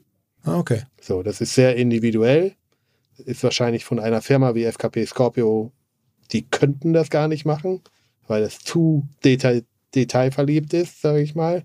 Aber ähm, das finde ich ist zum Beispiel ein wunderschönes Festival. Viele in meinem Umfeld, die machen dieses Garbage oder so in, in Polen ist es, glaube ich, oder so. Oh, das sagt mir nichts. Das kenne ich jetzt nicht. Na gut, aber, aber es ist ja, äh, okay. Es ist ja gut zu sehen, dass du auch nicht alles. Äh, bislang kennst. Ne? Ja. Okay. Alles klar. Ja, vielen, vielen Dank für die. Ähm, ich habe jetzt sehr, sehr lange gefragt, weil ich äh, wirklich sehr neugierig bin an der Stelle. Ähm, hat mir Bock gemacht. Vielen Dank für deine Zeit und für die ganzen Stories. Alles klar. Gern geschehen. Ciao, ciao. Ciao, ciao.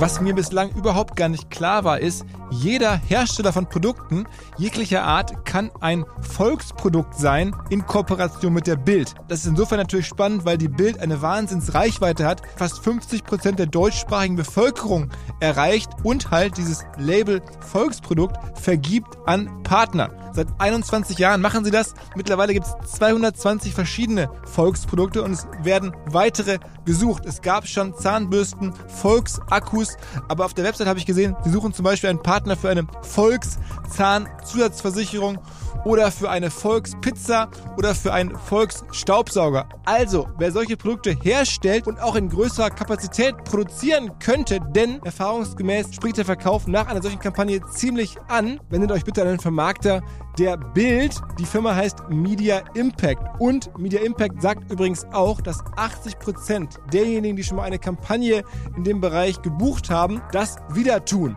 Wer jetzt hier erstmals von dieser Möglichkeit gehört hat, bekommt auf seine erste Buchung auch ein Media-Bruttovolumen von 220.000 Euro on top. Wendet euch dazu bitte direkt an Media Impact ein Wort www.ftf.de slash Bild slash Volks-Produkt und erwähnt einfach im Gespräch mit den Ansprechpartnern und Ansprechpartnern dort, dass ihr über OMR kommt und dann gibt es diesen Zuschlag.